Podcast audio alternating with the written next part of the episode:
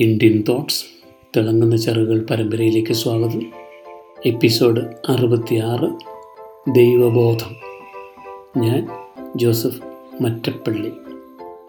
രവീന്ദ്രനാഥ് ടാഗോറിന് ആയിരത്തി തൊള്ളായിരത്തി പതിമൂന്നിൽ ഗീതാഞ്ജലിക്ക് നോബൽ സമ്മാനം കിട്ടിയപ്പോൾ ഇന്ത്യ മുഴുവൻ ആഹ്ലാദിച്ചു. എല്ലാ സാഹിത്യകാരന്മാരും സന്തോഷിച്ചുവെങ്കിലും അദ്ദേഹത്തെ ആദരിക്കാൻ ഏറ്റവും വൈകിയ കൂട്ടായ്മ കൽക്കട്ടക്കാരുടേതായിരുന്നു. അദ്ദേഹത്തിന് മതിയായ ബഹുമതി ഒരിക്കലും അവർ കൊടുത്തിരുന്നില്ല. ഇത് ടാഗോറിനും അറിയാമായിരുന്നു. നോബൽ സമ്മാനം കിട്ടുമ്പോൾ അദ്ദേഹം ബോൽപൂരിലുള്ള ശാന്തി നികേതനത്തിലേക്ക് താമസം മാറിയിരുന്നു. ഒരുപാട് ആലോചനകൾക്ക് ശേഷമാണ് കൽക്കട്ടക്കാരുടെ യോഗത്തിൽ പങ്കെടുക്കാൻ തന്നെ അദ്ദേഹം തീരുമാനിച്ചത്. ബഹുമതിയോടുള്ള ബഹുമതിയാണിതെന്ന് ടാഗോർ മനസ്സിലാക്കിയിരുന്നു. ഇത്തരം സാഹചര്യങ്ങളിൽ ഒരു ഒത്തുതീർപ്പാണല്ലോ വേണ്ടത്. മാർട്ടിൻ ലൂതർ കിങ് ഒരു കഥ പറഞ്ഞു.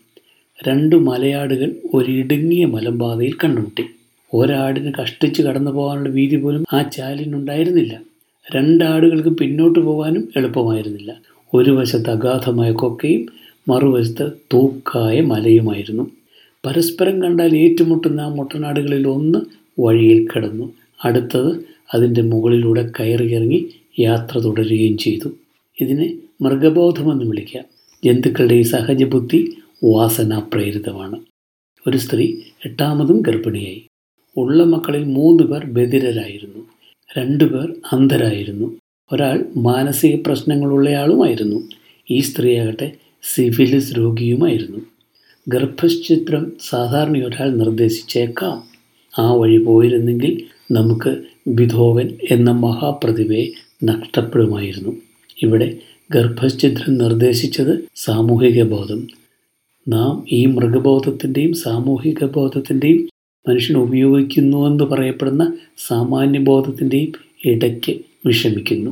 പല കാര്യങ്ങളിലും നാം ഒത്തുതീർപ്പ് നോക്കുന്നു. ടാഗോ ചെയ്തതുപോലെ. സാമാന്യ ബുദ്ധി എന്ന് പറഞ്ഞാൽ മുൻ അനുഭവങ്ങളെ ആശ്രയിച്ചിരിക്കുന്നതാണത്. ഇതിൽ ഏത് ബോധമാണ് നമുക്ക് ഉചിതം? എന്റെ അഭിപ്രായത്തിൽ ദൈവബോധമെന്ന് ഞാൻ പറയും. ഇത് നാലാമതൊരു ഗണത്തിലാണ് വരുന്നതെങ്കിലും ഒരിക്കലും പരാജയപ്പെടുന്ന ഒന്നല്ല. ഒരിക്കലൊരു തീർത്ഥാടകനായ സന്യാസി ഗ്രാമത്തിലെത്തി. അവിടുത്തെ ക്ഷേത്രത്തിൽ ഒരാഴ്ച വിശ്രമിച്ച ശേഷം യാത്ര തുടർന്നു. കുറേ നാൾ കഴിഞ്ഞ് മടങ്ങി വരുന്ന വഴി വീണ്ടും അവിടെ ഇപ്രാവശ്യം ഗ്രാമവാസികളെല്ലാം കൂടി അദ്ദേഹത്തെ വളഞ്ഞു.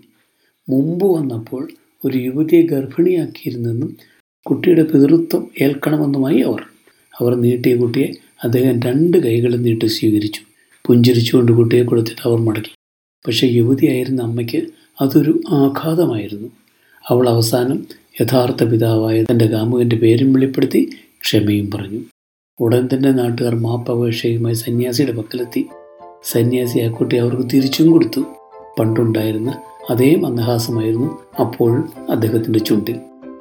ആയിരിക്കുന്ന നിമിഷത്തിന്റെ അവബോധത്തിൽ വിരിയുന്ന ദൈവബോധം എപ്പോഴും ആശ്രയിക്കാവുന്ന ഒന്നാണെന്ന് ആ സന്യാസി പറയുന്നു. നന്ദി വീണ്ടും കാണാം.